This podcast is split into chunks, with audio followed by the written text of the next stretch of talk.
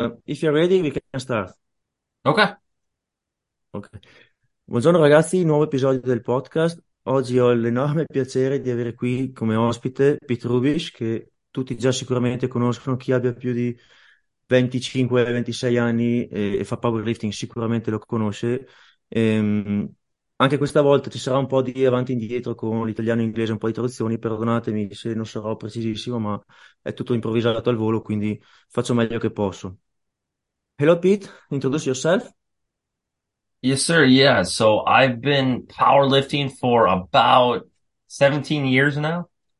And my best lifts are a seven hundred seventy-two pound, three hundred fifty kilo squat, uh, four hundred eighty-five pound, two hundred twenty kilo bench, and then, uh, nine hundred twenty pound, roughly four hundred seventeen and a half kilo deadlifts. And I've totaled twenty-one hundred pounds. Um, was on P E Ds, performance enhancing drugs, steroids for uh, nine years and came off everything. So I've been off everything for about two and a half years now. And I'm just trying to be healthier and kind of pass along the knowledge now rather than taking stuff myself and pushing the limits as much myself. So it's just been a, a new way, a new direction in life.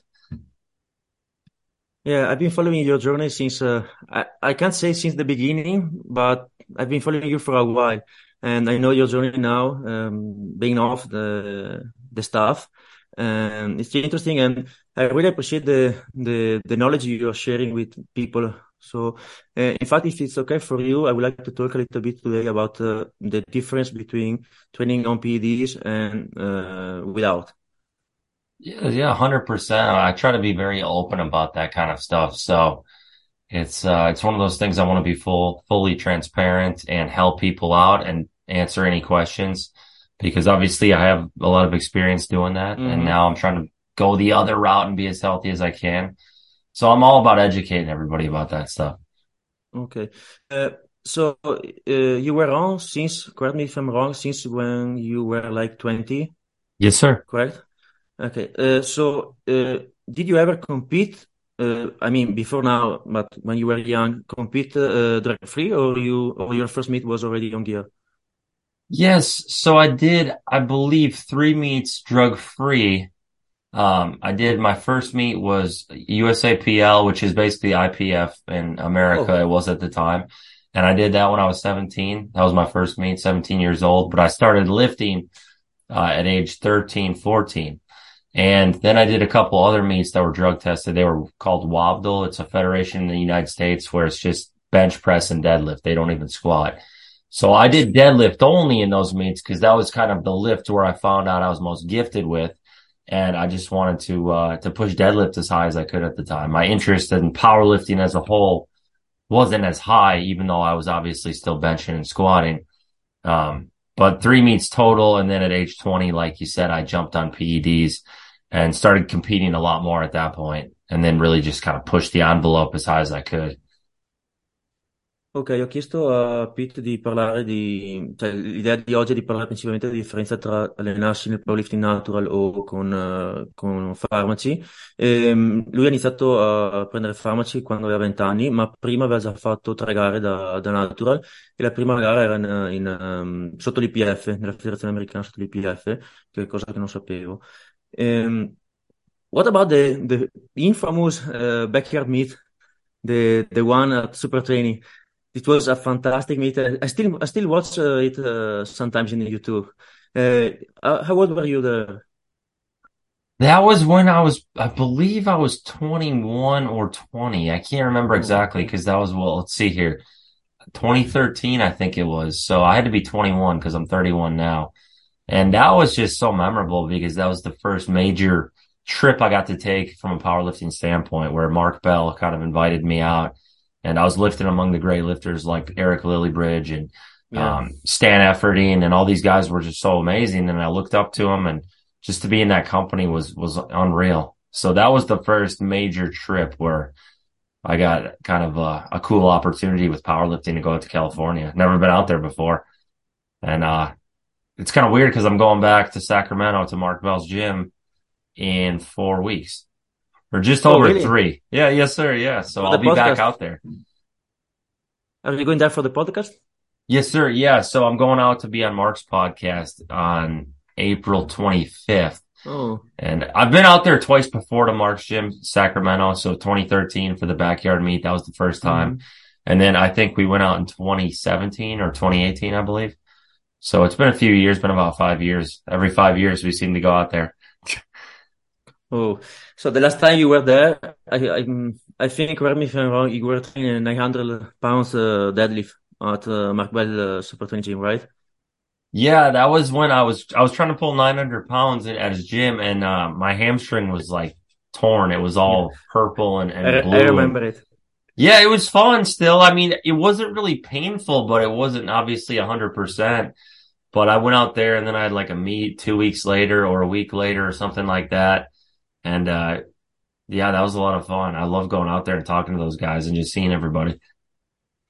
Well, talking about injuries and stuff like that, uh, for me um, and for other people around me that are drug-free, it's something uh, mind-blowing. It's unbelievable to think that you can try to pull nine hundred with an hamstring that is torn. How is that possible? Yeah, I don't know. It's weird because I've I had a lot of injuries when I was on P E Ds.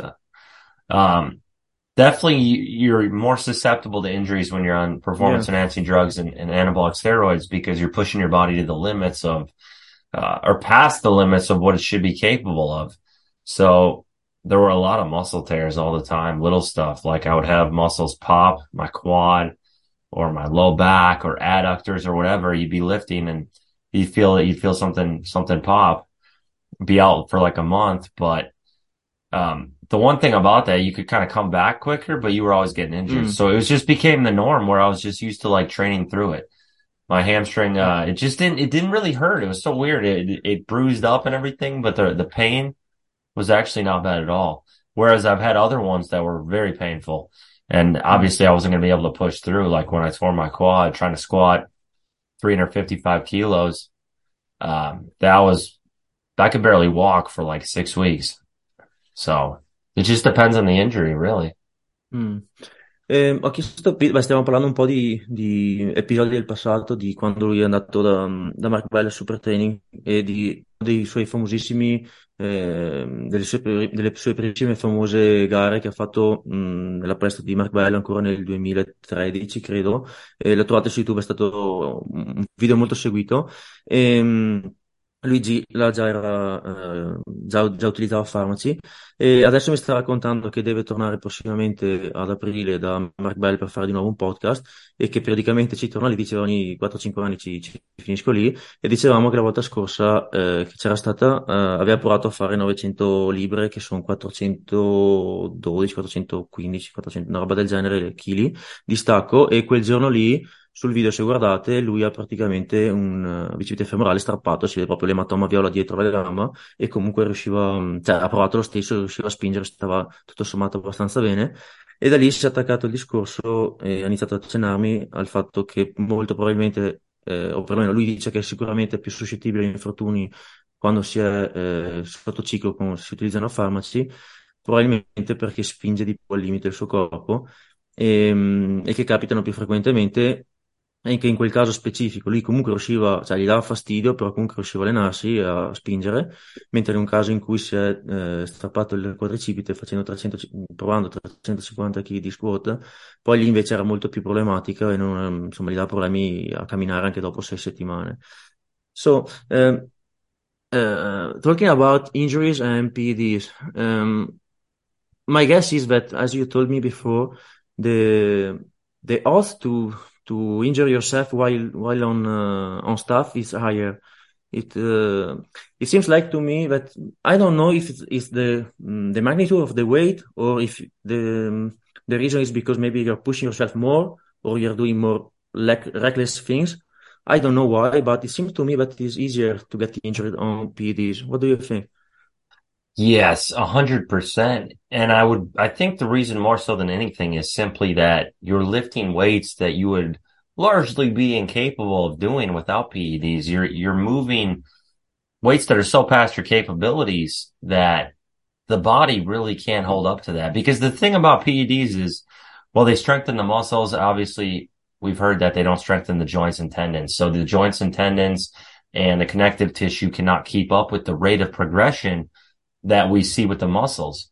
So I'd say that's the largest determining factor, because let's say naturally you're going to be deadlifting, I mean, even three hundred forty kilos, which is a high number, but let's say three hundred forty kilos naturally is what you'd be capable of. Well, then you could get on P E Ds like Trenbolone and you could be deadlifting, um, right around four hundred five kilograms. So that's a, that's a pretty significant jump. You know, that's, uh, sixty-five, sixty-five kilos. It's, it's, it's a huge jump. And that difference is where the body starts to be incapable of keeping up with it and the injuries crop up. So I wouldn't even say that you're pushing yourself any harder. I don't think anyone on P E Ds is training harder necessarily than a natural lifter. I, th- I feel like everyone trains pretty hard in general. I just think the, the rate of progression is so much faster and so much more than what you would be capable of on your own that it's essentially pushing past the body's limitations. Mm. Ho chiesto a Pete se pensa che sia più frequente e perché, per come, la, il tasso di infortuni su chi utilizza farmaci. Mi ha detto di sì, e non pensa sia necessariamente dovuto al fatto che i pesi sono più alti, eh, ma al fatto che vai oltre quello che sarebbe, diciamo, il tuo limite naturale. E quindi, se c'è l'esempio, se tu hai la possibilità di, di fare trecentoquaranta chilogrammi di stacco da natural, che comunque sono un gran chili, Eh, ma ecco, con certi tipi di farmaci in certe modalità riesci a farne mai quattrocento, ecco, poi i sessanta chilogrammi lì sono un bel balzo e spesso c'è una progressione molto veloce e quindi questo ti espone a, a, a maggior rischio di infortuni. Non penso sia necessariamente una questione di allenarsi più intensamente o più, eh, diciamo, con più intensità che porta a infortuni chi, si, chi, chi utilizza farmaci, ma pensa che sia più che altro una questione di, di che vai oltre, cioè che spingi oltre quello che tendenzialmente il tuo corpo sarebbe progettato a fare, perché hai un boost, un incremento notevole di forza di, a livello muscolare, ma eh, dal suo punto di vista tutto l'apparato legamentoso e tendineo non è allo stesso ritmo dell'apparato muscolare. Um, Pete, do you think it changed a lot? Uh, I mean, the, the rates and the number of injuries, it, it changed based on the fact that you are always on cruise, or that you Uh, goes on and off, because in my opinion it's easier to uh, to be reckless if you go off, you stop tra- stop training, or you, at least you're training much uh, lighter, and then you um, jump on again and you feel good, the stretch goes on very quickly, and it's easier and it's tricky to, to um, you know, you want to push it, so maybe the the rate of the strength gain is much higher and much quicker, and maybe that's why and how it happens. What do you think? Yes, so it's definitely that rate of, of progression is so much faster, and you get motivated because you see your results taking off to where making, you know, five kilo jumps every week is, is not a problem, or, um, And, and the progression is sustained for quite a long period of time. So you're constantly seeing your body, you know, morph. You're seeing your physique look better and better, and you're seeing the, the numbers on the bar just keep going up, uh, to a certain extent for a while. So I never really came off either over that nine, nine year period. I would just drop my doses down to where I'd be cruising on a little bit of testosterone, or not even a little bit. It was, it was just testosterone, uh, two hundred fifty milligrams or so. And then I would periodically, or quite often, to be quite frank, add in, you know, other compounds. Trenbolone was, was very common, which is the strongest steroid out there, along with, uh, Anadrol, things like that. And you just, you know, you get so much stronger, even going from testosterone to Trenbolone, that it's hard to hold back. Like you said, you're not training in as disciplined of a manner. It's more reckless. You're more likely to do almost, uh, you know, reckless lifts that, that, that shouldn't be the case. You're always wanting to go heavy because you're seeing such good results. So that definitely accelerates the, the rate of injury as well, because from a mental standpoint, you feel almost superhuman, um, particularly on Trenbolone. I almost put that in a category of its own, because the other steroids, you'd feel stronger, but you didn't feel this superhuman effect, whereas you did feel that on Tren. So that one in particular made it to where I would really push the envelope, and that would accelerate the injuries, and that's where they usually would occur. on that. Ok, ho chiesto a Pete se pensa che eh, ci sia una componente anche magari di, mh, di essere tentati da spingere, di fare cose un po' poco prudenti per il fatto che eh, quando stacchi e poi riattacchi i farmaci hai un, un incremento molto veloce della forza e la tentazione comunque di spingere e fare cose poco prudenti è elevata, e, o se comunque cambia in base, cioè la possibilità di farsi male cambia in base al fatto di stare sempre a una dose di mantenimento costante o fare on and off. E mi ha detto sì, che c'è una componente sicuramente notevole dal punto di vista della tentazione psicologica di andare pesanti o di azzardare, per il fatto che comunque tu quando eh, sei sotto il ciclo o quando da off parti on, torni on, ehm, dove sistematicamente settimana in settimana tu ti senti bene, ti senti che la progressione va avanti, che riesci sempre a mettere quei cinque chili in più, e quindi eh, è, è difficile trattenersi e eh, diciamo stare prudenti. Nel suo caso mi diceva anche, mi ha fatto un accenno del, del suo caso personale, dove eh, è stato nove anni continu- continuativi con, con i farmaci, e in questi anni continuativi faceva dei periodi in cui aggiungeva delle cose a una base di testo di, mi pare, duecentocinquanta milligrammi a settimana, e, e in particolare che quando aggiungeva il tren, che insomma lui ne ha parlato più volte, eh, si hanno dei bruschi incrementi di forza, e quindi questo si può essere un contributo sicuramente al, al farsi male, perché è difficile trattenersi, perché la forza eh, sale molto velocemente. Um, what, what about the um, different modalities about uh, uh, the way you program the training uh, for a natural person, for a natural um, trainer, um, athlete, I mean, uh, or a person who is enhanced? What are the main difference? Because I know you coach, uh, you're a coach, so you coach both way. Um, tell me your opinion. Now, truthfully, it isn't a huge difference in terms of how I would program either or. Uh, in some instances, I do feel that natural lifters have to train with more volume, higher frequencies mm. to be able to progress. So it's almost as if the steroid enhanced lifter can get away with doing less, but also they're pushing heavier loads, heavier intensity ranges to where they can't recover as well, even with steroids, to where their joints are getting more beat up.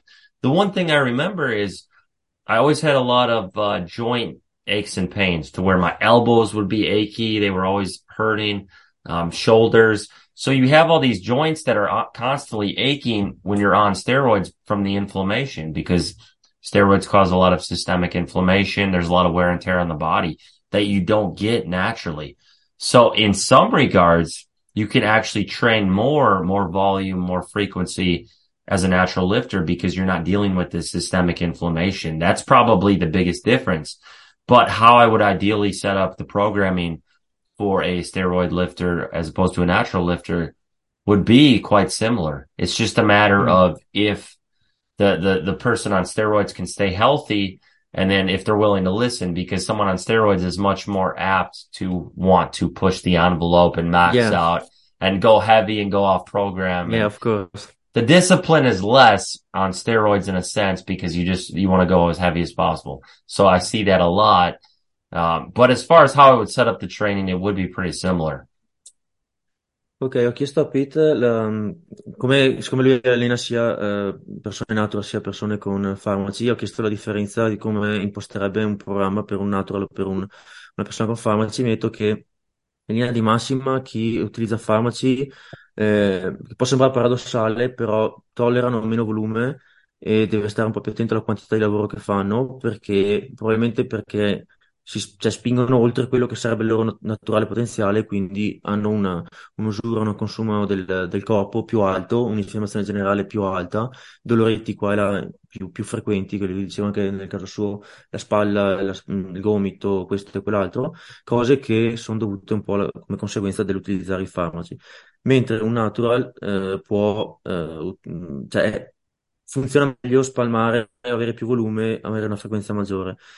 Um, You know, what you said is the same. Uh, Mike Tuchscherer told me the other day, I was on the podcast with Mike Tuchscherer the other day, and I asked the same question, and his answer were, was, uh, I don't know exactly the difference, because he um, has not that much experience in both ways, but in his, in his opinion, he, the volume is different. The, the amount, the amount and uh, quality of volume you can handle with uh, drugs or without is different. Um, he said it's not maybe he thinks it's not just because of the magnitude of the weights, but he thinks it's because you are going harder than you could possibly go without the drugs. Uh, I don't know if you understand what I mean, because he told me, well, uh, I've I've been training a lot of people and I train a very very strong guys, but on drugs, even with the same amount of weight they lift, they can tolerate less volume. With uh, the, the other lifter, the same strength level, but without drugs, they can handle more volume. So it's the same the same thing you told me. That's so fascinating. That's really cool to hear with Mike Tuchscherer, because that is one hundred percent. I didn't I didn't hear that. I didn't hear him say that, and that's echoes my sentiments one hundred percent as far as what I've seen from myself and the guys I've trained, to where on drugs you actually can't handle. It's it's contrary to what you think. You think, oh, yeah, you're exactly. taking this. Yeah, you're taking this enhancement, so you should be able to do more, right? And you can do more weight, but the volume is less because your body can't recover as well from the, the stress of it with the, the inflammation and all that mm-hmm. sort of thing. You're more beat up. So I noticed I would often feel more beat up, ironically, on steroids than I do now. I don't feel uh, beat up at all most of the time, but there was this constant like aching, even in your everyday yeah. life. So outside of the gym, you would feel the aches and pains in your elbows and shoulders and, and just moving around. Whereas that's not a, not a thing naturally. So I one hundred percent agree. Yeah. Also, I think that um, it's tricky because you, when you, you warm up, you go into the gym, you warm up, you, you feel strong, you feel good. You feel like the weight is uh, light. So you're, you're, um, it's very easy to push it again and to, to lift heavy again, because you know, it's, yeah, the elbow is not so good today, but the the, the weight is light, so you're um, you're very more like you're more likely to push it again, and I think this is maybe a part of the reason why on drugs it's easier to to get injured, because mm, the muscle uh, is feeling good, but the joint not so much. So I think it's a different the rate of recovery, as you told me before. It's different the, the rate of recovery um, in the component of the muscle. muscle and the component of the ligaments, tendons, or C N S are two different components that are affected in a different way uh, by by drugs. Yes, one hundred percent. It's the muscles feel good, to where the muscles always feel mm-hmm. the muscles always feel recovered for the most part. If you don't, unless you have a, a, a tear, an injury, which happens a lot more. So the muscles always feel ready to go, and you can kind of push through things, to where a lot of guys will just kind of um mask the the joint achiness and pain with ibuprofen or anti-inflammatories, and they just kind of try to ignore it because the muscles themselves feel strong. You feel amazing as far as that goes. It's just everything else. There's this achiness everywhere, full body achiness, where it becomes normal for you to feel that way. You think that's normal because you're so used to it. Whereas then you come off everything and you don't have anything like that. You never feel achy, and, and you're like, wow, I didn't realize everything hurt all the time because my joints and, and, and they couldn't keep up with it. They couldn't keep up with the, the strength that the muscles were putting on. So really that's the limiting factor. Um, even the, the C N S, the nervous system, you can, you can push it pretty hard. I, I, I mean, you're always in an, in a amped up state to a degree on anabolic steroids, to where the nervous system is more primed due to the higher blood pressure and the more adrenal, you know, adrenaline-based state. There's a lot more adrenaline pumping through your body at all times on steroids. So obviously that allows you to activate your nervous system to a much higher degree. And that was one thing. So my nervous system, I felt like, could be pushed harder for longer periods of time as well. Whereas now it's very hard to get in that state. It's very hard to get amped up um without these these things that were, were helping with that. Sì, io e Pete stavamo continuando a parlare del discorso volume recupero con farmaci o senza, e gli dicevo che l'altro giorno che facevo il podcast con Mike Tuchscherer eh, gli avevo chiesto anche a Mike appunto le differenze tra programmare con senza steroidi eccetera, e mi diceva che nel, dal suo punto di vista la, la cosa che ha notato sicuramente diversa è la capacità di recuperare il volume, gestire il volume, che anche a parità di peso sollevato anche su atleti molto forti, eh, le persone con farmaci tollerano meno volume, e che quindi secondo lui non era solo una questione di quanto peso sollevi, ma è proprio che il fatto che vai oltre quello che sarebbe il tuo limite, che poi ti causa tutta un'usura.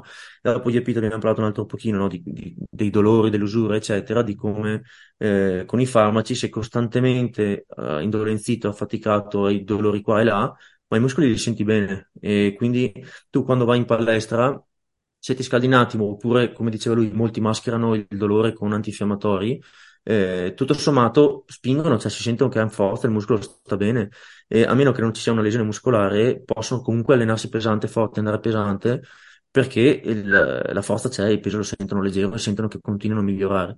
Questo probabilmente è una bella componente che spiega come mai Eh, ci siano anche più, cioè, più infortuni più facilmente nel, cioè questo insieme agli altri fattori che abbiamo detto prima nel, nelle persone che utilizzano farmaci potrebbe spiegare come mai eh, ci sono più infortuni. Um, still talking about volume and the difference between drugs and uh, without drugs, um, uh, mostly of the people and the powerlifter I know uh, are drug free. uh, I compete in I P F and most of the people I know compete in I P F. So I don't have man- much knowledge about drugs and competing with drugs, but uh, I noticed some big differences between uh, the program for uh, drug-free lifter and the way they train with drugs. I don't know exactly what they are doing with people on drugs, but I can see some something here and there on social media and stuff like that. And there's no way uh, an I P F lifter for real drug-free um, can train with such intensity and that low volume. You cannot progress with that kind of programming.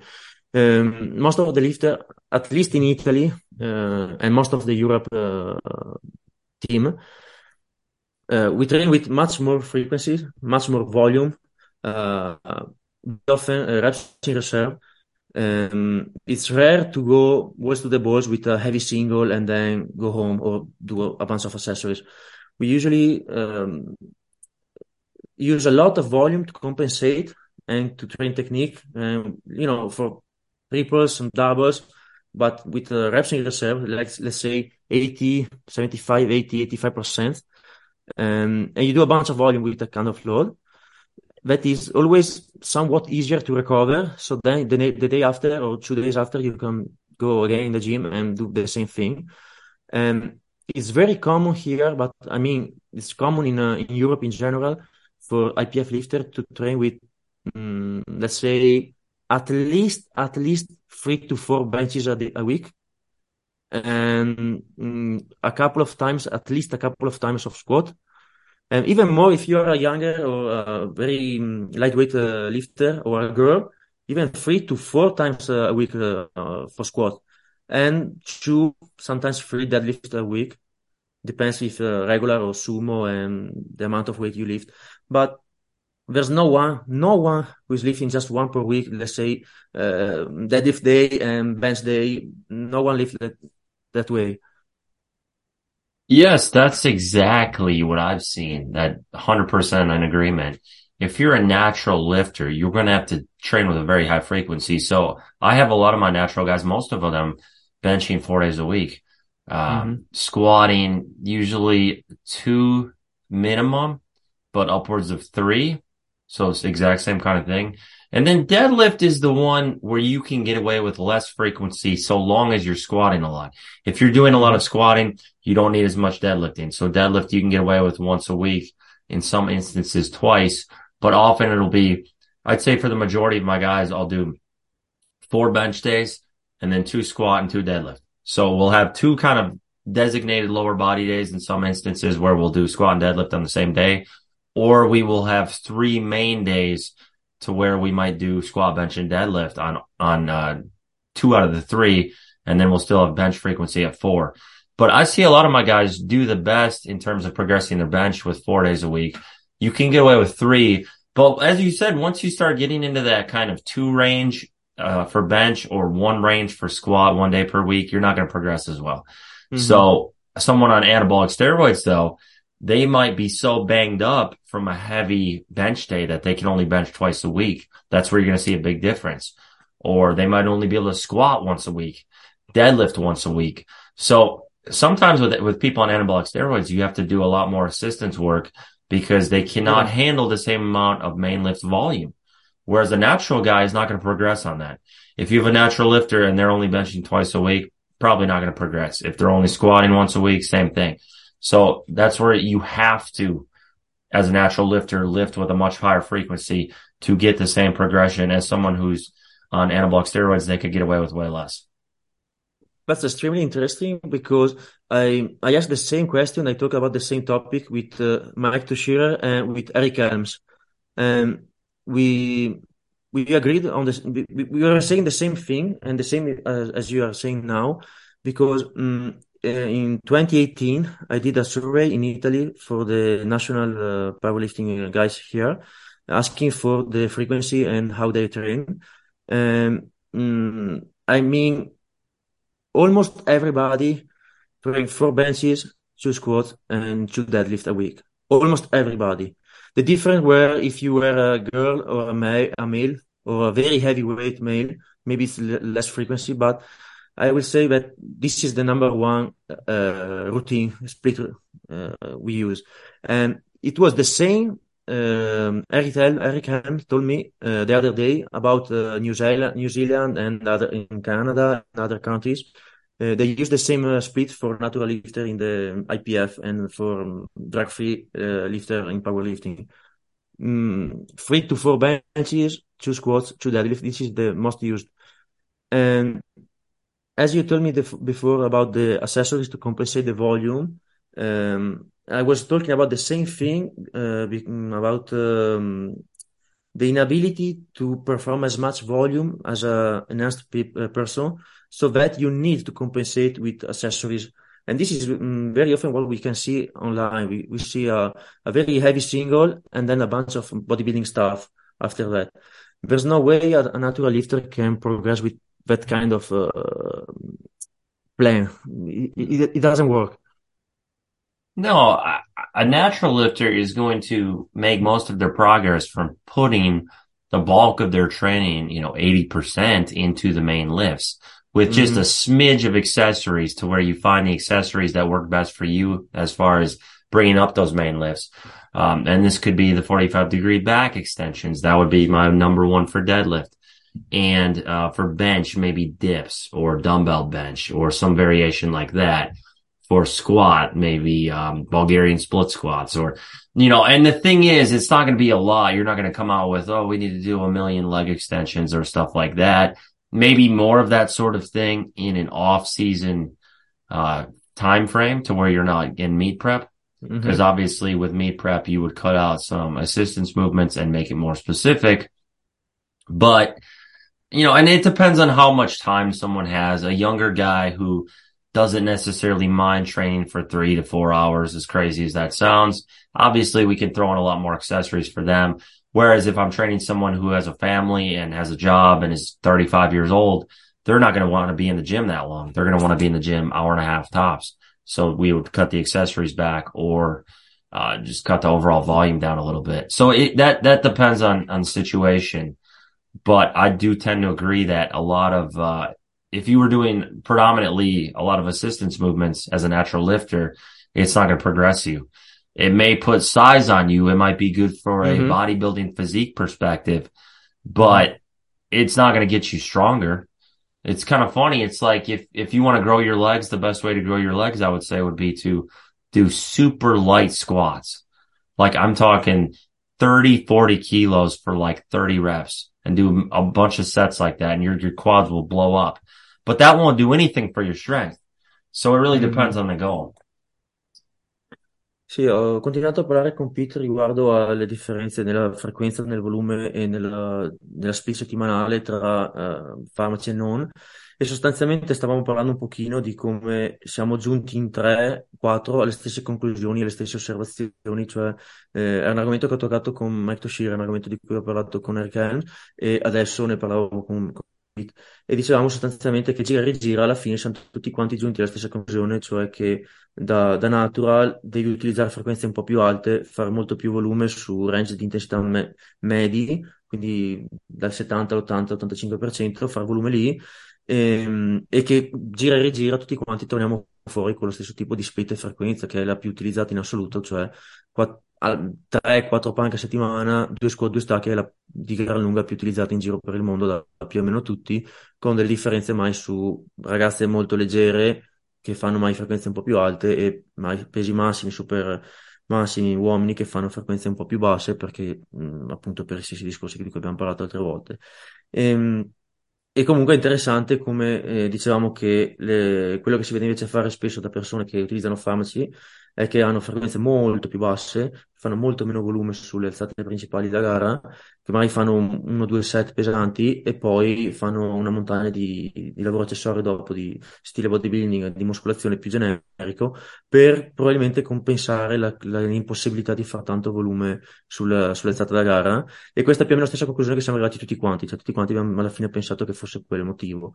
Ma questo approccio qui non funziona su un classico atleta medio di livello intermedio alto eh, natural, perché ha bisogno di fare il grosso del lavoro, dicevo circa l'ottanta per cento, con le alzate da gara, fare volume lì e farne molto, spalmarlo, mettere frequenze un po' più alte e rilegare meno spazio al lavoro accessorio, che lui diceva appunto ottanta per cento lavoro specifico, venti per cento magari accessori, e che mai questo può cambiare se sei vicino o lontano alla gara, però non, non fa nulla a livello di produzione della forza e farti diventare più forte, magari fare tanti complementari Eh, come fanno eh, persone che usano farmaci. Va bene per la forza, cioè per, va bene per mettere muscolo, va bene dal punto di vista estetico, però eh, ma il lavoro molto leggero di, di bodybuilding, tipo le extension, cose così, no, non ti fa salire, puoi dire, per un atleta natural. Uh, Pete, I would like to, to know your opinion about uh, I P F, I P F lifter. Uh, what do you think if they, in your opinion, they are using drugs? Because, you know, I don't want to put fingers on anybody, but let's be real. Most of these guys are incredible strong, so strong that they are um, on the same level as the untested lifter, and they are competing under much stricter conditions with uh, without the monolift, with the workout uh, in the squat, not squat bar, not deadlift bar, uh, much deeper uh, squat, um, very strict judges, but sometimes are too strict in my opinion. And they are still doing the same numbers, or maybe even more sometimes than the untested lifter. Um, I can understand genetics, I can understand whatever, but, you know, let me be skeptical, skeptical about this. What do you think? Yes, this is one I go back and forth on, because there are times where I want to give people the benefit of the doubt and think, yes, that's possible. But at the same time, for me, it's more the physique. If I look at someone's physique and I see certain things as far as very capped delts, huge traps, mm-hmm. vascularity, I start to, you know, be suspicious. I mean, even, I mean, even looking at a, a U S lifter like, uh, like Russell Orhii, I'm, I'm a little yeah. skeptical. That's just an example of, uh, and I don't know, I'm not making an accusation. I don't know if he is or not, but you look at that and you say, hmm, that's, that's a freakish level of muscle mass. The strength is at a freakish level. Um, he's constantly getting stronger right now. Mm-hmm. His strength is blowing up. So that, that, that'd be one where I'd be like, you know, I'd, I'd have some questions. Um, I do want to get some of the top U S, uh, I P F and U S A P L lifters and put them through a, a, a blood panel. Yeah. Which we would test all their hormones and then we would go over it on YouTube on video. Uh, it's just a matter of getting guys to agree to this. And, of course. And that's a little tricky. But actually, I was going to ask Jesus Olivares if he would do it. Because yeah. uh, I feel like that'd be very interesting. He just competed and, yeah. you know, presumably two weeks later, we could check all of his hormones and see what they look like. And I haven't asked him yet. I probably should today. Um, to ask him if he'd be willing to do this, because I'd partner with Merrick Health. They would like pay for everything. So these guys would really have no excuse. They would just have to go to the mm-hmm. lab yeah. and get checked. Yeah. Uh, but we, you know, that, that that's what I'd want to do, to kind of see, okay, are your hormones legitimately all in a normal range to prove that you are natural? I would be very curious to see this. I, uh, Whether or not these guys would agree to do it is another story. So if someone were to specifically like not want to do it, I would mm. be pretty red flagged as far as the legitimacy of their natural status. Even if they were competing I P F or mm-hmm. uh, U S A P L, I would still be very, I would question it, let's say. So I, I think if someone kind of avoided it or, or turned down the uh, opportunity to prove their validity, then I would probably have some doubts. Uh, so, you know, I, I don't think I could get Russ's attention either. He's such a big time guy that mm-hmm. for me to track him down, to get him to uh, respond or anything would be kind of difficult. So that'd be one I'd want but, to do, but I don't know. Let's say, I don't want to say anything wrong, but let's say that it's in his interest not to answer your mail asking you, asking him to, to test. So, well, I'm skeptical because what, what you're doing is perfect. If someone refused to do it and he has no excuse because you are paying everything, and just let me see your hormones and let's talk about it. So, um, how is that possible that we, we still see such an impressive performance here continuously over and over again? Uh, I don't know. I, I, don't, I just don't think that the tests are good enough. Um, I don't know. So I I'm I know you you you're big on the blood sample and testing blood after the meet. I think this is a good um, a good thing. I don't know if it's that possible to do on um, uh, national level or regional level for everybody. I don't think it's possible, but as things are now, I don't think we are doing enough. I, I just don't think that I P F is so um, deeply into really find out who's on drugs and who's not. For me, it's hard to, to, to believe that they are really trying, and I don't know.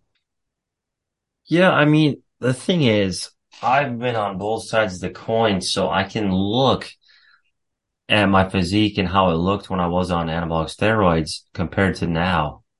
Mm-hmm. And it's a vast difference. It's not, I mean, there was so much more muscle when I was on anabolic steroids. The look was not even close, um, to not being on it, even at the same body weight. So let's say I'm one hundred four kilos right now.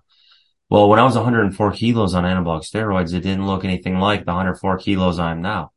The, the amount of muscle was ridiculous. So when I see these things, I'm like you, and I'm very skeptical because I know what it looks like and I know the difference. So I'm like, my eyes don't deceive me. I've been on both sides of the coin. I know the look.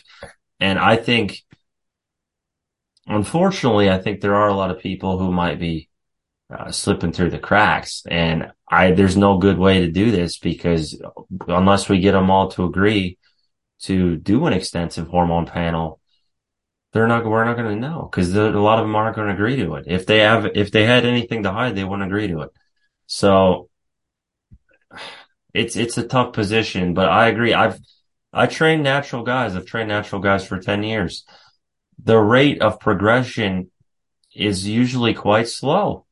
So when you see massive, quick strength gains to these, you know, unworldly numbers, it makes you very skeptical because I've seen so many people to where I know the progression is a slow chipping away process and I know what the physique looks like. Uh, and then I see these other guys and they're just, they look freakish and their strength gains yeah. are insane. It makes you very question. It makes you question things to a, to a huge extent.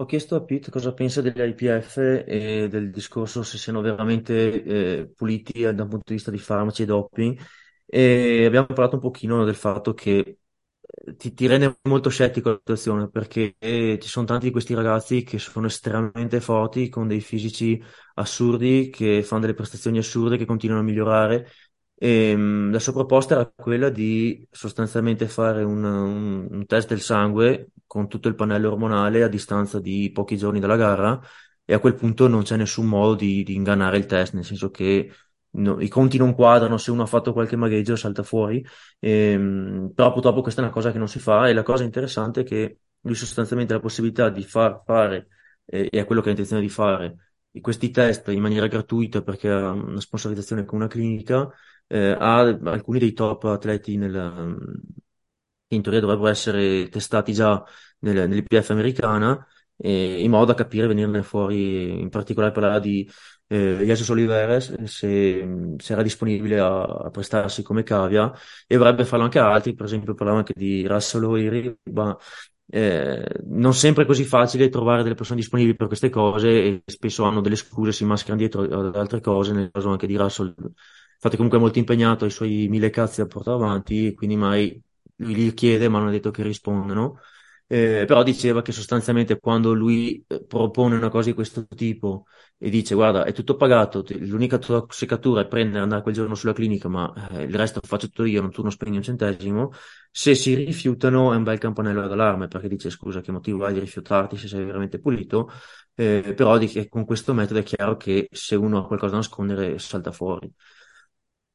um, Pete, how do you think um, are these guys beating the test? So what are they, what are they doing? Because uh, as as you told me before, uh, their performance keep improving meet after meet, and you, sometimes it's hard to find out who's for sure on that, because you know someone is for sure. You can see they are on and off. The the performance change from day to day, and you know it's obvious. But most of the guys, most of the big names, Um, they're quite stable. They just keep com- improving a little bit, a little bit, a little bit, in a much faster rate than a natural lifter. But you don't see the the, the red flags, the, the usual red flags with very big size effect or uh, a very big change in, uh, in the weight they lift. They are pretty much stable, but they keep on improving. They never injure themselves. So, what do you think are they doing to to beat the test? I think a lot of it would come down to taking bioidentical hormones. So that's where you would really, um, if you're going to take anything, you would take growth hormone, insulin, and testosterone. Those would be the three that you're naturally going to produce.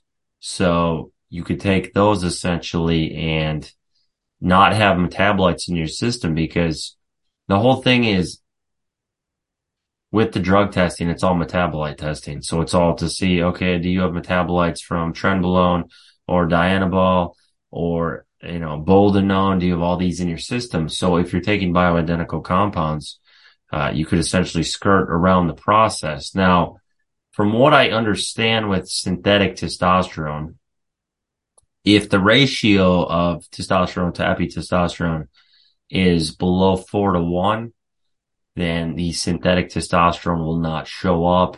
So what you would do is you would take testosterone, but you would also take epitestosterone to keep the, uh, the ratio in your favor.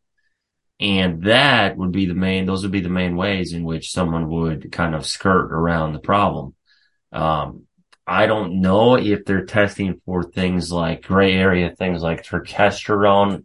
I mean, that could be argued that that is okay, but it could also, it's, it's been shown to raise testosterone levels. So there's some gray area stuff, but I would say the majority of people would simply take testosterone, and then they would take some epitestosterone to keep the ratio favorable. And that would be the most simplistic thing that everyone would do. Or they would, especially the, the thing I think people would do is they would take very short acting esters of testosterone. They would take testosterone base or testosterone suspension. So testosterone base is suspended in oil, and testosterone suspension is suspended in water, but the half-life is extremely short to where you could take these and they could be out of your system very quickly. Uh, so that seems like the most likely candidate, maybe testosterone propionate, which has a longer half-life than suspension, but still fairly short. And you could essentially cycle in an off-season phase and then uh have this, have this, uh, the compounds out of your system by the time competition rolled around, or you could just take epitestosterone to keep the ratio favorable. So that's what I think is, is going on. Um, how far from the meet uh, uh, should you stop to take the suspension test? Well, suspension, I believe the half-life allows it to clear the body in twenty-four hours. Oh, so, shit. Yeah, so suspension you could do fairly close to a competition. Um, propionate is more around a week or so. That's another option. But there, it's clear that if you had an off-season phase, uh, particularly particularly during the whole COVID situation when no one was testing, you could get away with a lot of stuff and then, you know, come back and be fine. But you could even, theoretically, you could run testosterone right up until the meet. And if you were supplementing with epitestosterone, you could keep that ratio favorable. Um, I don't know how many people can get their hands on epitestosterone, truthfully. Mm. I think it's a little harder yeah. to get, to get a hold of, but people could be taking, these guys could be very well taking, uh, short acting testosterone, insulin, and growth hormone. And those would likely not get popped. That'd be a way around it, because growth hormone would increase your I G F one, which they don't test for. I G F one, insulin's not going to get tested for. And then the testosterone would be out of the system so quickly that it could fall back into range very fast. Eh, ho chiesto a Pete come pensa che possano fare, eh, cioè quali sono le strategie farmacologiche che usano questi, questi atleti per superare comunque i test antidoping. E mi diceva che la, pensa, no, ovviamente queste sono supposizioni, pensa che utilizzino principalmente ormoni bioidentici, e le, i tre principali candida, candidati sono eh, G H, insulina e, e testosterone bioidentico, e perché la, il G H e l'insulina, che dopo casomai gli chiedo meglio, eh, non vengono sì, non vengono trovati nei test. Eh, il testosterone mi diceva che su, ci sono diverse tipologie di, di farmaci a base di testosterone che su base oleosa sono molto più lenti da, da tra virgolette smaltire, quindi vengono fuori anche a distanza di tempo nei test. Però su base acquosa eh, diceva che probabilmente anche già un giorno, se tu smetti un giorno prima della gara, probabilmente non te lo trovano, e che quindi tu puoi continuare a utilizzarlo fino a praticamente attaccato la gara. E, o un'altra strategia che eh, vi diceva è che, siccome nei test sostanzialmente valutano il rapporto tra testosterone e epitestosterone e deve essere eh, di uno a quattro, se eh, una persona prende testosterone si alzerebbe il, il rapporto, no? E quindi viene indicato molto come, come dopato. Ma se l'atleta assume contemporaneamente anche epitestosterone, cerca di mantenere il range all'interno dei limiti. Eh, anche se il testosterone è stato assunto dall'esterno, comunque essendo stato assunto anche il, l'epitestosterone, eh, al test comunque viene fuori pulito. Eh, però diceva che non è semplicissimo mettere le mani e recuperare appunto l'epitestosterone, che quindi mai non ha detto che lo stiano tutti facendo questa strategia come, eh, come diciamo strategia per, per andare in gara. E, ehm, E niente, queste erano le, le modalità principali che, che spiegava Pete per cercare di arrivare in gara, e diceva in particolare che eh, questo è il pre-gara, dopo lontano dalla gara ovviamente hai molte più scelte di fare molte più cose se sai che non vieni testato, e in particolare è successo così nel periodo del, del Covid, dove per un po' nessuno ha, non, non ha testato niente. Um, so, you, you were talking about uh, insulin and G H. Um, How how do you think they are um, they are useful for strength? How do you think they are good? Do you think they are good just for bodybuilding? What do you think? I think of those two as more bodybuilding drugs, but at the same time, they're going to provide uh, muscle mass and fullness, to which I know a lot more powerlifters are big in those now than they they used to be less of a thing, and then in the last five years they've become more of a thing in powerlifting, because they're going to allow you to shuttle nutrients better and get more out of your diet and your protein intake, and you're going to fill out more. And that's where I think a lot of the size we see comes from, where these guys have very round muscle bellies and they don't look natural. It's, it's, it adds that size and that shape that we're like, okay, that doesn't really look like a natural guy would look, um, with the vascularity and stuff like that. So I think it's all just a combination of these things that goes on. I don't know a percentage of people who I would think would be doing this kind of stuff. I mean, maybe it's ten percent, but it just would be interesting, especially too, to see like at the very highest end of the sport, the hot, the best guys, what are their testosterone levels at? So let's say they're genetic freaks. I would just would be curious, what does the hormone makeup look like for them? that's not even taking into account like their genes or anything, because they might have more fast twitch fibers and stuff like that. You know, we don't even have to go that far, but it just would be interesting to see what a general blood panel would look like for someone who's a, a, a complete outlier, freak of nature, top natural guy. Say that's a Jesus Olivares. Um, mm-hmm. Because we have no insight on this. There is no one out there at a high natural level that we know of what their levels are at or what they're working with. Because I think it would be a lot more interesting to people if you were looked at it and said, okay, Jesus Olivares, his testosterone level is eight hundred. And then you'd at least, at least have a basis for comparison to yourself where you're naturally sitting at five fifty or so. So it just would be interesting to get a clearer picture. How much do you think it changed um, in regard to performance for powerlifting? Only G H and insulin. I don't think it would be, G H and insulin alone would not be a huge advantage for powerlifting from a strength standpoint compared to even just testosterone by itself. Mm-hmm. Mm-hmm. So uh testosterone by itself, which is the most likely scenario for what people are doing. If we said ten percent of people are cheating, and we said, what are the majority of them doing? The majority of them would not be taking insulin and G H. A potentially small group could, of that ten percent subset. But the majority of that ten percent would simply just be taking straight testosterone, which there is kind of a um,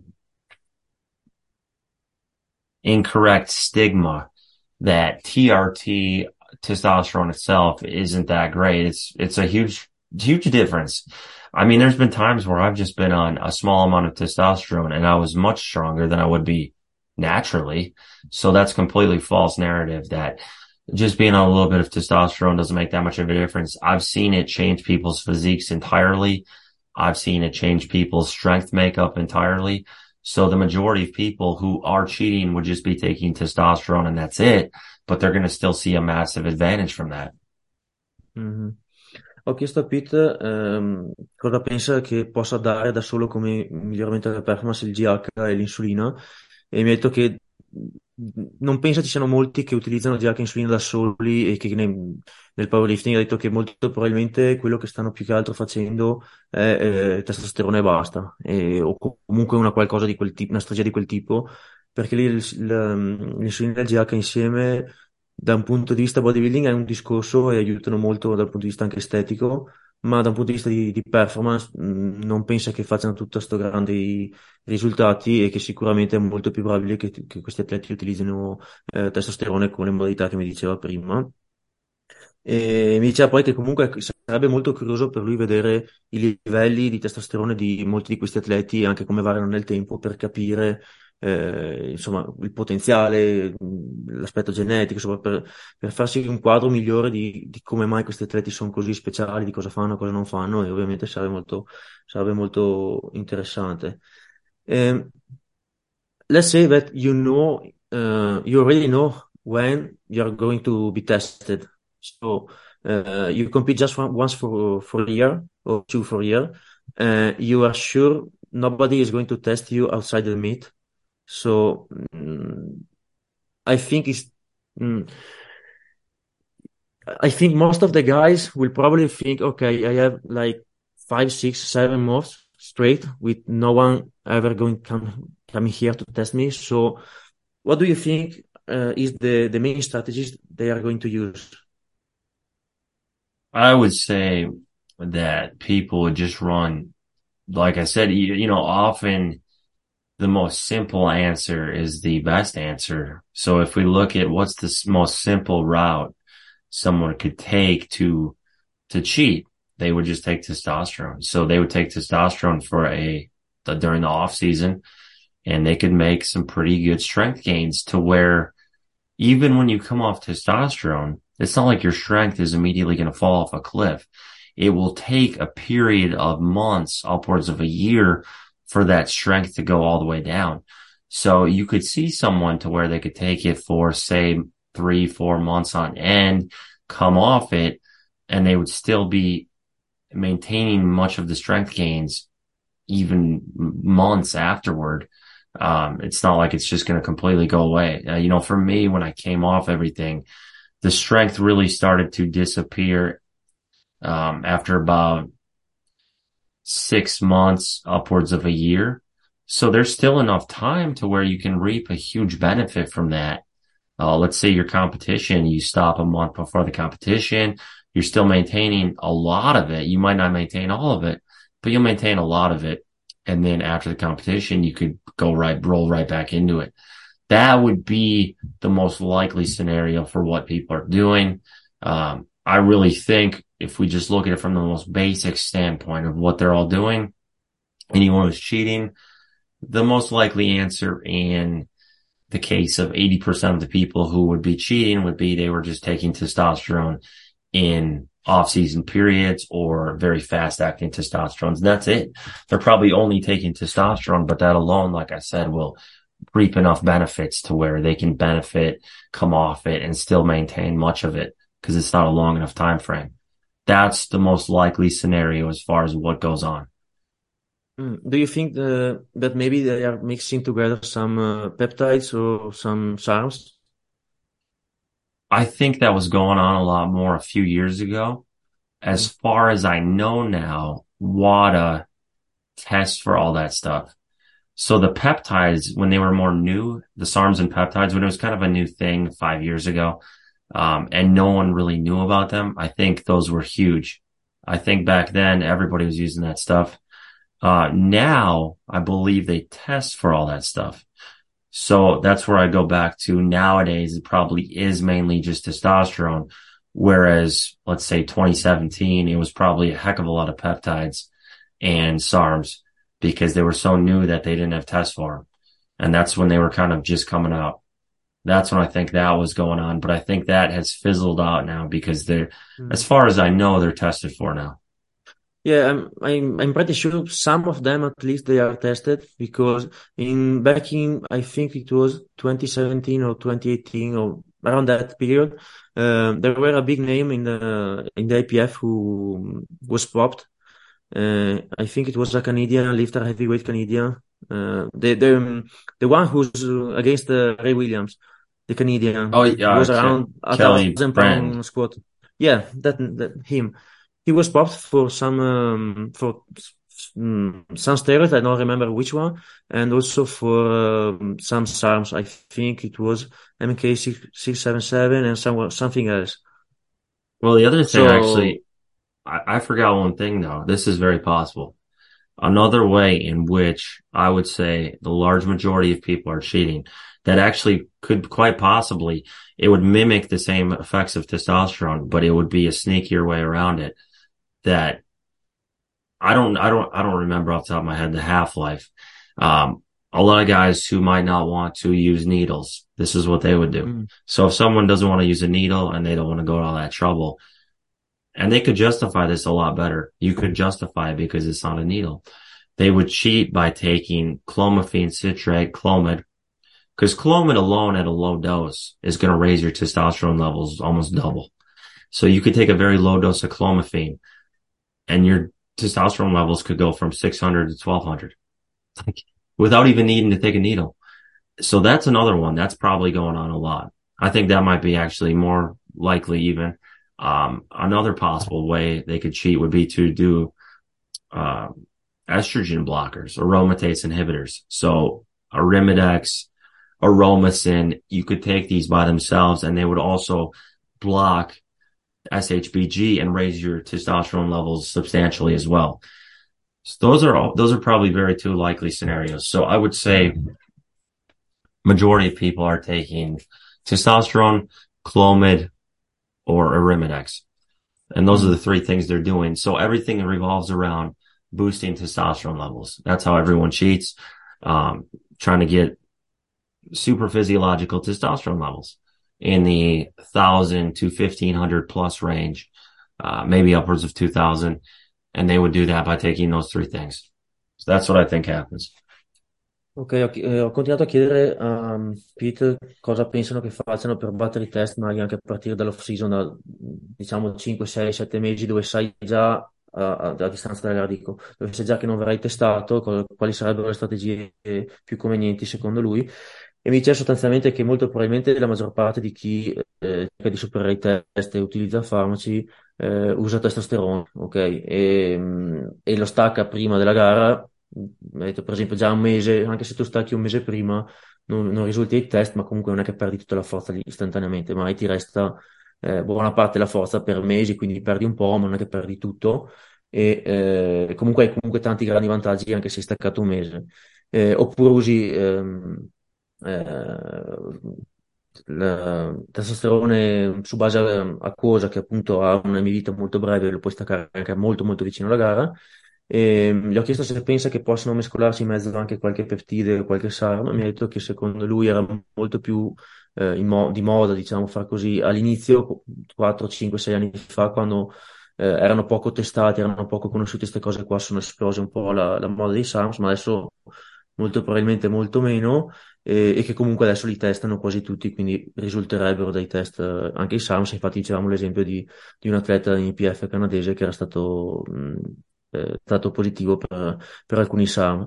E, mh, poi diceva su altre strategie che potrebbero possibilmente utilizzare per eh, alzare il testosterone in qualche forma, in qualche modo, e comunque venirne fuori puliti dai test, è quella di eh, utilizzare mh, antiestrogeni, quindi eh, lui ha fatto il nome di un farmaco, si chiama Arimidex, eh, perché bloccando la conversione degli estrogeni, del, dal testosterone agli estrogeni, comunque sarebbe alla fine un netto eh, aumento del testosterone endogeno.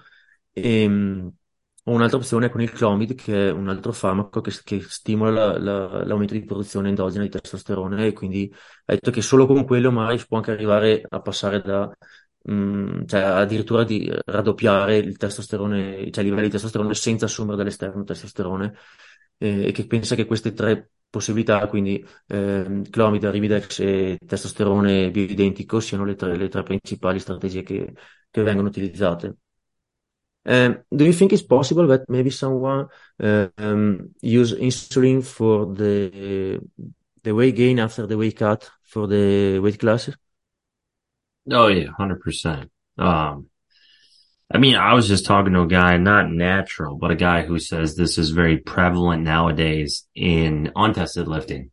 So it would theoretically make sense um, in tested. The only issue I could see though is with the two hour weigh-ins, it wouldn't be, yeah.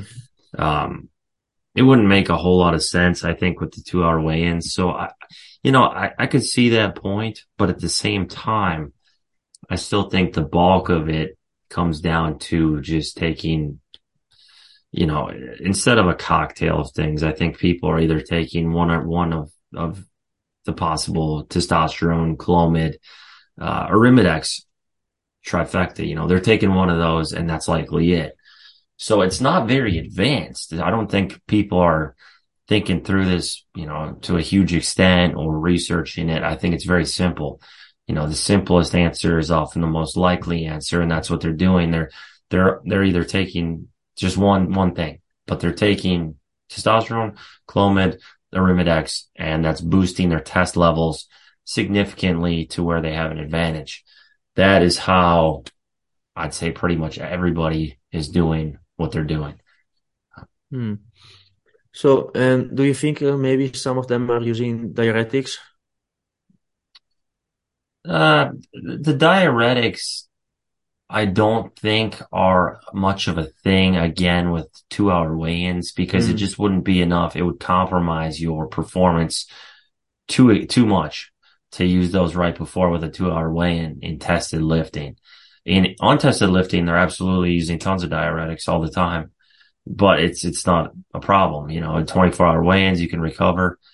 So, you know, when I really look, when I really try to think about it as, you know, real as I can with what what exactly are people doing to cheat in I P F and U S A P L, I think it really centers around those three compounds. I think the other things would be too difficult for people to time and to appropriately administer.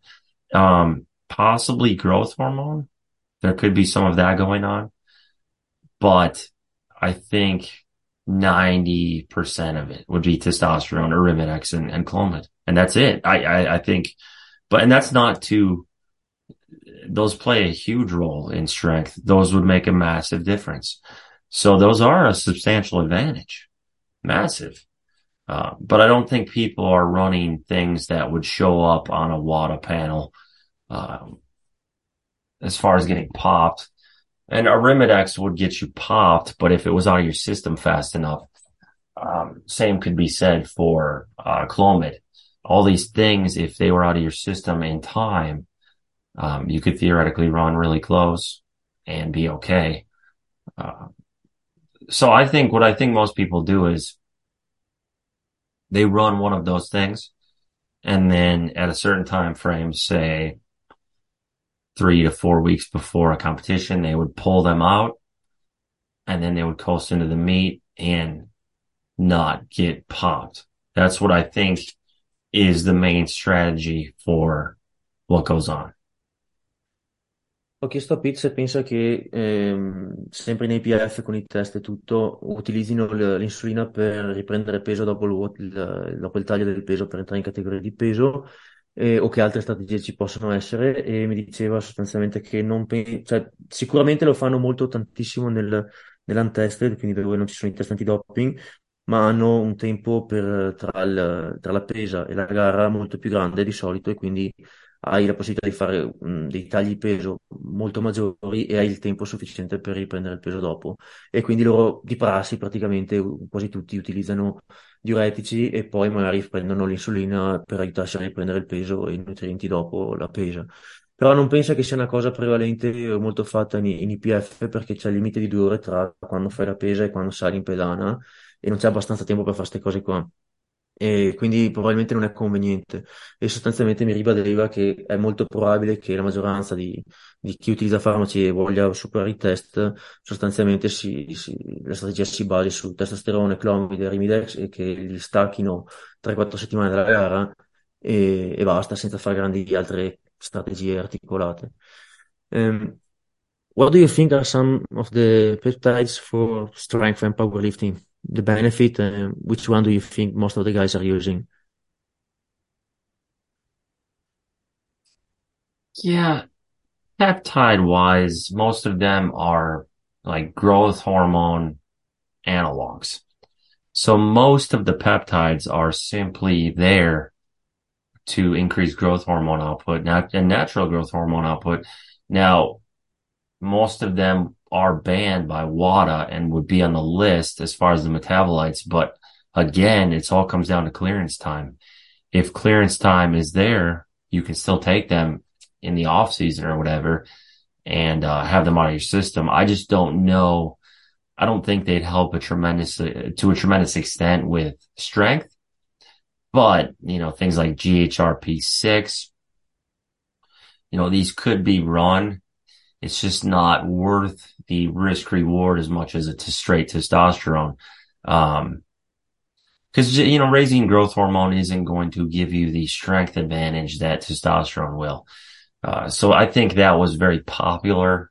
Like I said, back in like twenty seventeen, when that was newer, I'd say all that stuff was very popular, but now I don't think it's very popular. Um, like I'm sure back when R A D one forty came out, which is a S A R M, and it's basically the strongest arm. I'm sure when that came out, people were taking that all, all the freaking time, because that is extremely strong.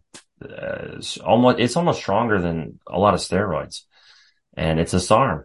And I think a lot of people were running R A D one forty back in the day, but now you'd almost, yeah, and, it, and here's the other thing, you know, I don't, again, I don't know the half-lives exactly of everything, but people could be running R A D one forty in the off season, making crazy strength gains, and then coming off it far enough out that it might not show up, because mm-hmm. R A D one forty is extremely strong, and it's just an oral. It's just a pill.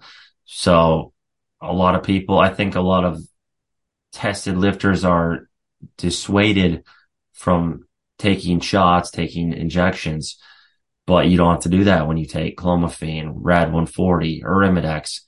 So these are things they could run in the off season. Um, and that would make a lot of sense too. Mm-hmm.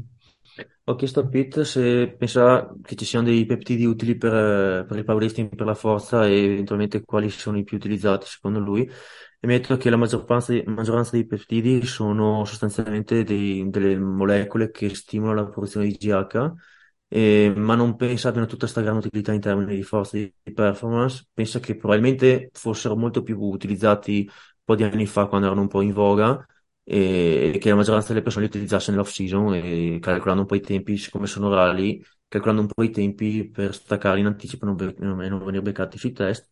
E mi diceva che tempo fa era molto utilizzato anche un altro SARM, SARM che è eh, RAD centoquaranta, che è un, un SARM molto, molto forte, che secondo Pete è addirittura superiore a molti, a molti steroidi, e che quello insomma qualche anno fa era estremamente utilizzato.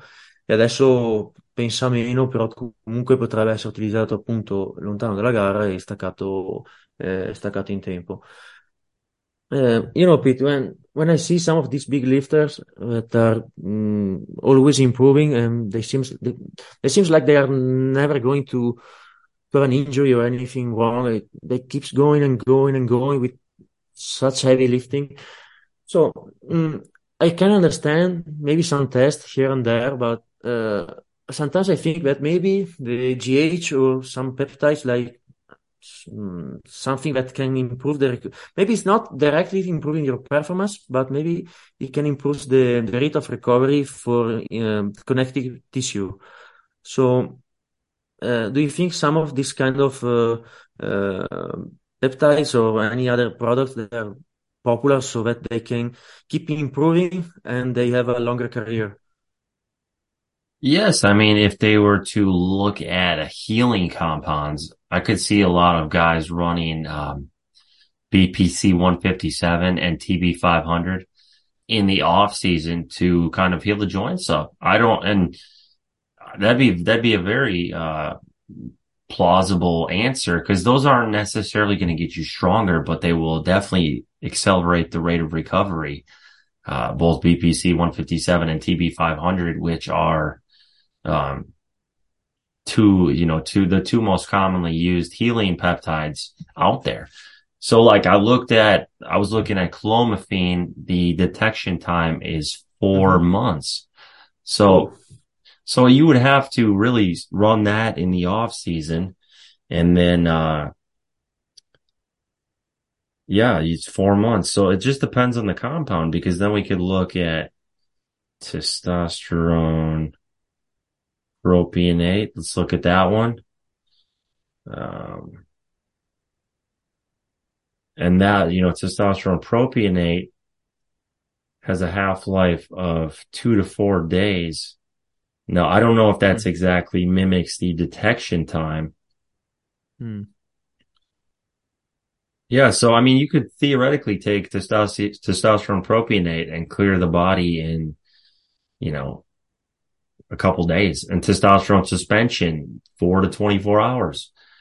Uh, so clomiphene being four months, that might be a little more of a, you know, not as good of an option, but testosterone can clear very quickly. H C G, let's look at that one. So H C G detection time. Um, let's see if I can find anything, because it all comes up for natural H C G levels, but H C G also raises testosterone. Um, let's try, let's look up RAD one forty. What is the RAD one forty detection time? Okay, let's see here. RAD one forty. So you really just have to play around with the detection times, and that's going to tell you how long you can get away with something. So this one, I mean, this is really fascinating. RAD one forty can be detected for six to eight days. Oh, I mean, you could. You, so you're telling me you could run this in like a week before your competition? Stop it. You'd be stupid strong. You know, that's a that's the one that's possible. I mean, that's crazy. That's that'd be what everybody would be doing then. I mean, that's oh. that's crazy. Um. Because you don't know how exactly how, how scientific these sources are, but mm-hmm. um, Where is that at? Let's see here. I'm trying to find it. Because this one, you know, I'm seeing. Because I'm not sure about this. I'm not sorry. I'm not sure about this, but maybe it's different. The detection time from the half-life are two different things. But maybe, well, uh, because you're looking for some metabolites, but maybe it's in your system for longer. That that's true. That the detection time is much longer than the half-life. But I'm seeing, you know, R A D one forty half-life of sixty hours, which would be about two and a half days. Whereas the detection time they're saying is about eight days. So even eight days, you could dump that out of your system a week, two weeks before a competition, come up clean and be way the heck stronger, um, based on what I'm seeing. So that would be, you know, that's interesting. That's really interesting, because this would lead me to believe that, uh, people would be taking SARMs like you were talking about, mm-hmm. and just cycling off them in time. Yeah. I mean, this is crazy. Listen to this one. R A D one forty. This is off PubMed, which is one hundred percent legit. They do all the studies in plasma. So in blood plasma, R A D one forty gave the longest detection time of up to thirteen days. Do you know what that means? That means at the longest, less than two weeks. So I could blast the crap out of R A D one forty before my competition, right? I could be an I P F guy. I could say, I'm going to run R A D one forty, which, keep in mind, is stronger for a lot of guys than Anadrol. So Anadrol, very powerful steroid. I have seen a lot of my guys who don't compete tested, by the way, but a lot of my guys take R A D one forty, gets better strength gains than Anadrol, one of the most powerful anabolic steroids.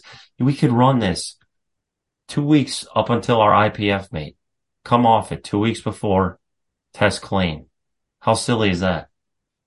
That's explaining a lot of things. That's what they're doing. That's what they're doing. Oh, shit. So what we just found proof of, because we just walk, I've never looked into the detection times a whole lot. We just walked through this. You could probably eliminate Clomid because it's got too long of a detection time, four months. So let's say they're not doing that one. And a lot of people don't want to take a needle, right? A lot of people don't want to mm-hmm. do it. Testosterone, I could clear it out of my body in a day. But if, if I don't want to do a needle, if I'm like, I don't want to do a needle, I don't want to mess with that, I don't want to have needles laying around, take a SARM, it's out of my body in two weeks to a week. I could run it right up to the meat. You know people are doing that. You know that's how they're cheating. So I would say, actually, if I just by looking at things a little mm-hmm. further, they're taking SARMs and testosterone. That's all they're doing. That's what they're doing. Stavo parlando io, stavo parlando io e Pete un attimo di eh, uh, peptidi e altre cose che stanno facendo per, con i tempi di detenzione. Si è messo un attimino a cercare su internet in questo momento i tempi di detenzione, di, cioè per dopo quanto tempo puoi trovare il test eh, positivo per determinati prodotti. E ha detto che in, il Clomid in realtà c'è un tempo di detenzione abbastanza lungo, che lo può essere, lo può essere trovato anche a distanza di quattro mesi, e che quindi ha detto, mh, contando i tempi così lunghi, probabilmente lo usano solo o molto lontano dalle gare, oppure non lo usano proprio. E, mh, mentre guardavo di alcuni, di alcuni altri prodotti, in particolare eh, R A D centoquaranta, che sostanzialmente da, da dei dati molto seri, anche presi da uno studio su PubMed, al massimo è stato ritrovato nel... nel Nella prove, nel, all'esame del sangue a distanza di mi pare tredici giorni, e che quindi sostanzialmente tu puoi, eh, puoi prenderlo fino a due settimane prima della gara senza nessun problema. E, e di, anche il testosterone, appunto, su, su base acquosa, che ha dei tempi di detenzione estremamente brevi, eh, e quindi molto probabilmente, se uno non vuole fare, usare gli aghi, usare le, le, le siringhe, eh, probabilmente userà, userà dei SAMs come il R A D centoquaranta. Well, this is interesting. I think that explains a lot of things. It's just, it's, it's frustrating for me to even dig further down the rabbit hole, because I don't believe anyone when I see this stuff. I'm like, you're telling me that everyone could take SARMs and have it out of their system in two weeks. How the heck are they going to catch anyone? They're not. Mm-hmm. They're not. It's, you would have to be testing these guys all year round. Otherwise, of course, they're all going to run SARMs. They're going to run SARMs right up until the competition, mm-hmm. and they're going to get crazy strength gains. So listen, if, the further I look into this, I think everybody's cheating. I, I not everybody, but no, I, I, I think it's almost deflating, because it's like, if you want to believe, this can shatter your opinion of believing that the best people. And I do think I can look at someone's physique and kind of know, but I mean, come on now, this is ridiculous. If I could run a SARM, because all of it's metabolite testing, all of the, the drug testing is testing for metabolites. And I can run a SARM for who knows how long and just come off it, and I'm good to go. I mean, that's very upsetting. So I think the validity of the drug testing is, it's not good. But what are they going to do? There's, there's, there's not a lot of other options as far as what they can do. Um, it's just frustrating, because it very much shows how easy it is, um, mm-hmm. to cheat. Very easy. For example, in Italy, uh, at nationals, in the, uh, the name is, uh, F I P L. This is the Italian Federation for uh, I P F. Um, at nationals, Uh, they test just for two, three guys in the whole competition, and there are many, many, many, many, many more competitors, like over one thousand.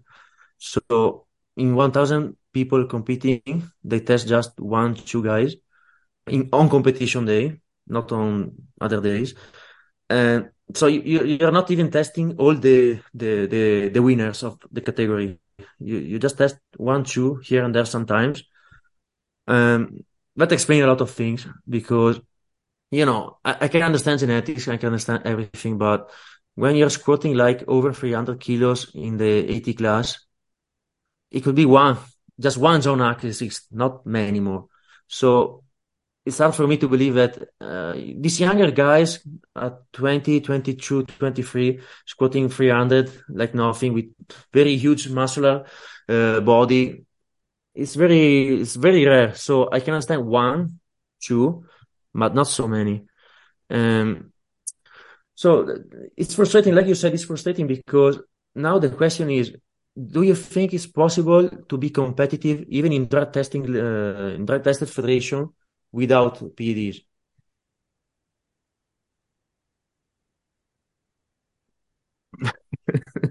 E Ds? Maybe a few outliers. Like, um, who's that guy? Emil Norling or whatever? Yeah, the, he, the I, th- I think Sweden, he's for Sweden. I think he's pretty legit. Um, like he's like he's like elite, but I don't think he's dirty, you know. So I think there's guys like him who can do it. Um, but how many of those guys are there? You know, why do you think? Uh, why do you think he's clean? Do you mean uh, uh, Emil Norling, the from Sweden, the blonde guy? Yep. Okay. Why? Why do you think so? His physique, first of all, mm. his physique is not the appearance of someone with crazy muscle bellies and huge traps and vascularity, and he just doesn't look the part. And then you got to mm. also consider that Sweden is extremely strict about general testosterone and P E D usage. Like, not even like America doesn't care. America, you can take all the P E Ds you want. Police and stuff don't care. Whereas in Sweden, they will like come arrest you and like freak out about it. So just the level of strictness of the consequences of having any of that in Sweden are huge. So they're much less inaccessible. Um, coupled with he doesn't look the part as far as being someone on P E Ds. So that would be my example of someone who can achieve an elite level, um, who is not on P E Ds. And I don't even know his exact numbers off the top of my head. I know he's quite strong. He was I just think that over, the... over nine hundred total in the I P F. Yeah. I think Let's... he squatted like three twenty and deadlift like three seventy-five or something like that in the one oh five class. Yeah, see, he's got a, he's got a, uh, oh, let's see here. He's got a three forty-seven and a half kilogram squat. Okay. Oh. That's pretty ridiculous. Um, his bench is about two ten. His deadlift is uh three eighty-five-ish, I believe that is the uh, three eighty. So he is extremely strong. Um, it does make more sense that he's one oh five, because if he was doing that at like, you know, eighty-three, I'd be like, you know, but one oh five makes, I mean, Mike Tuchscherer himself had some freakish numbers naturally. And so but it's possible. He was, uh, he was to one twenty, I think. Exactly. So it, it is possible to have good mm-hmm. numbers naturally. It's just that these guys are not very common. So I would say he's clean, just looking at him and stuff like that. Um, so there, there are guys out there. It's just very rare. Mm-hmm. Ho chiesto a Pete, stavamo proprio parlando di mh, se secondo lui è possibile essere competitivi, nel, dato quello che abbiamo detto, se è possibile secondo lui essere competitivi in I P F da puliti. Eh, diciamo che dice che è estremamente improbabile, eh, mai potrebbe esserci un outlier qua e là, uno veramente, in ogni chissà quanti, però si, par- si tratta appunto di uno, non di così tanti come ne vediamo, e che comunque è estremamente improbabile. Poi faccio l'esempio di, di Emil Norling, il, lo, il ragazzo svedese che, mh, che ha vinto gli europei l'altro anno. Eh, stavamo guardando un po' i suoi numeri e diceva che secondo lui quello potrebbe essere l'esempio di uno estremamente dotato a livello elite, eccetera, che magari, chi lo sa, potrebbe anche essere forse pulito, perché non ha dei tipici segni anche estetici che eh, Pete riconosce che siano eh, indicativi, diciamo.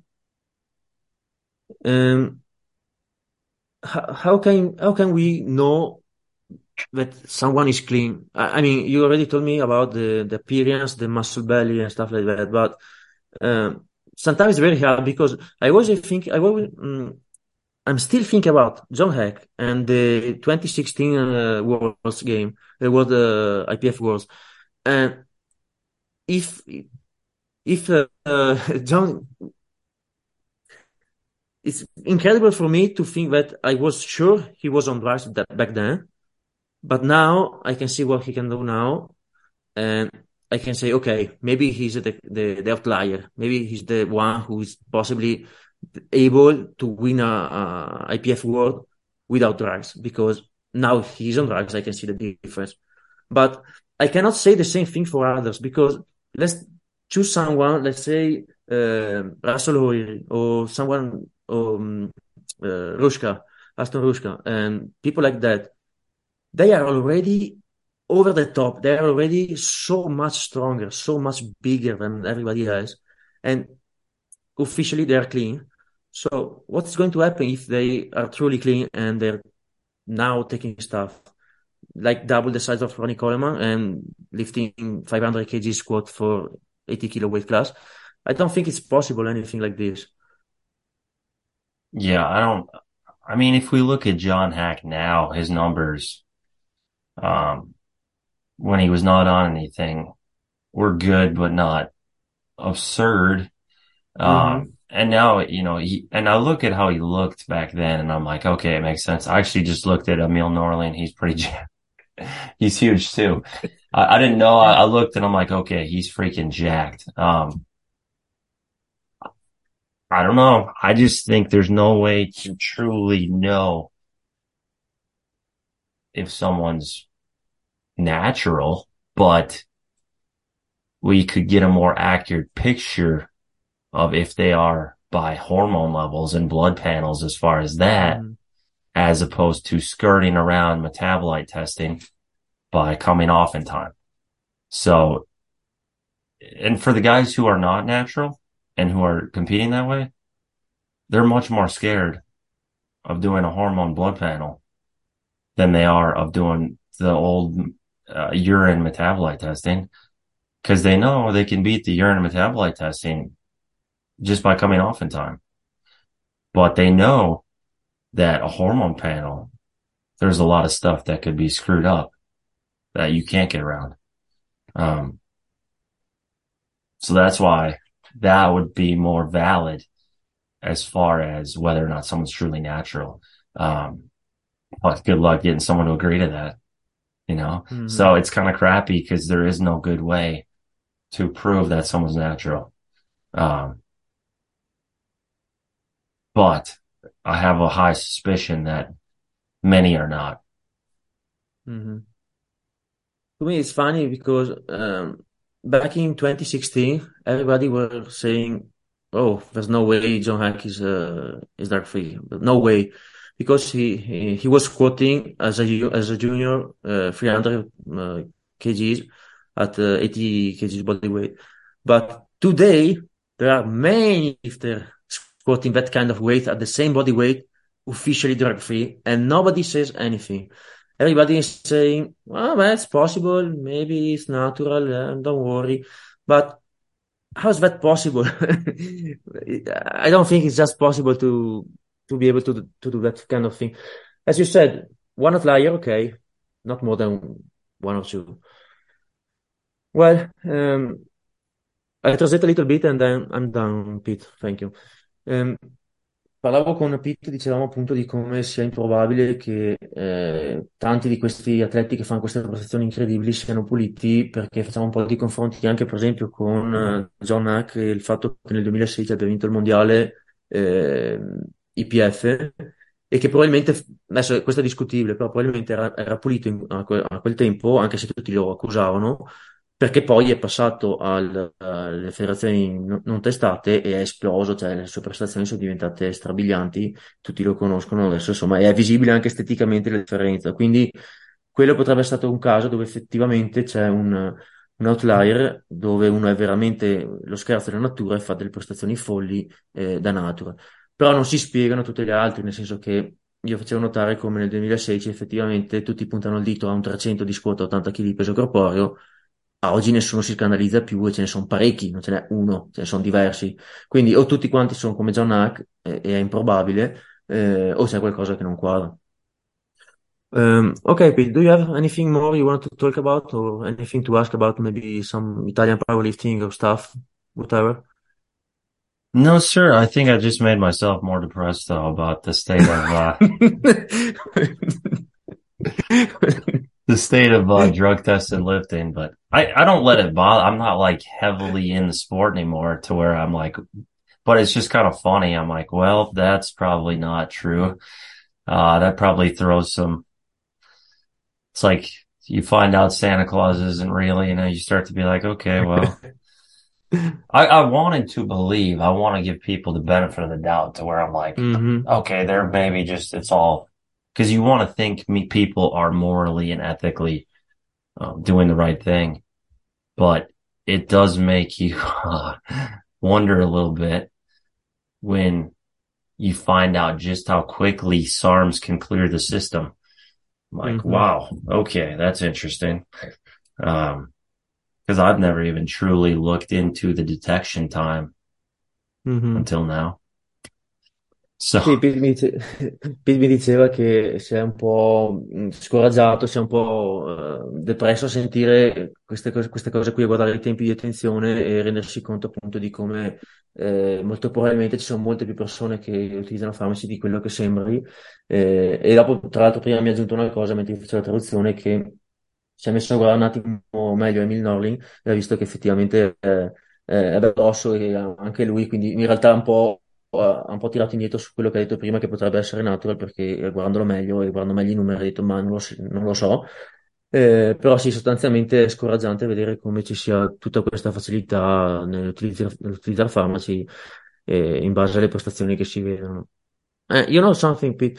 Uh, to me also it's interesting uh, when I see some of the old videos of some old uh, meet. Let's say, for example, the the meet I was talking to you uh, about before, the backyard meet, um, in which you competed in back in twenty thirteen, maybe. Um, yeah.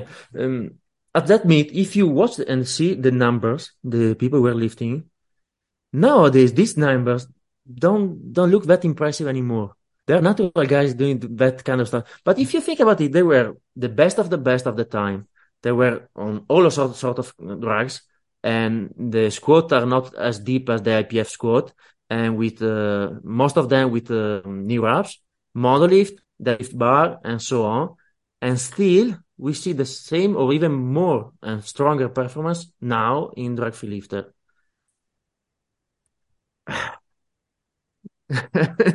Yeah, there's just no uh, no good way to know. There's no good way to know if someone's who they say they are. Mm-hmm. Okay, Pete. Thank you for your time. I really appreciate your time. Um, yeah, you're you're very humble and kind. Thank you very much for everything. Um, I'm done with the the question. If you're good, we can close up now. Yes, sir. Yes, I'll uh, I'll send this stuff over to you. Okay. Perfect. Thank you. Thank you, Thank sir. Thank you, Pete. Bye. Bye.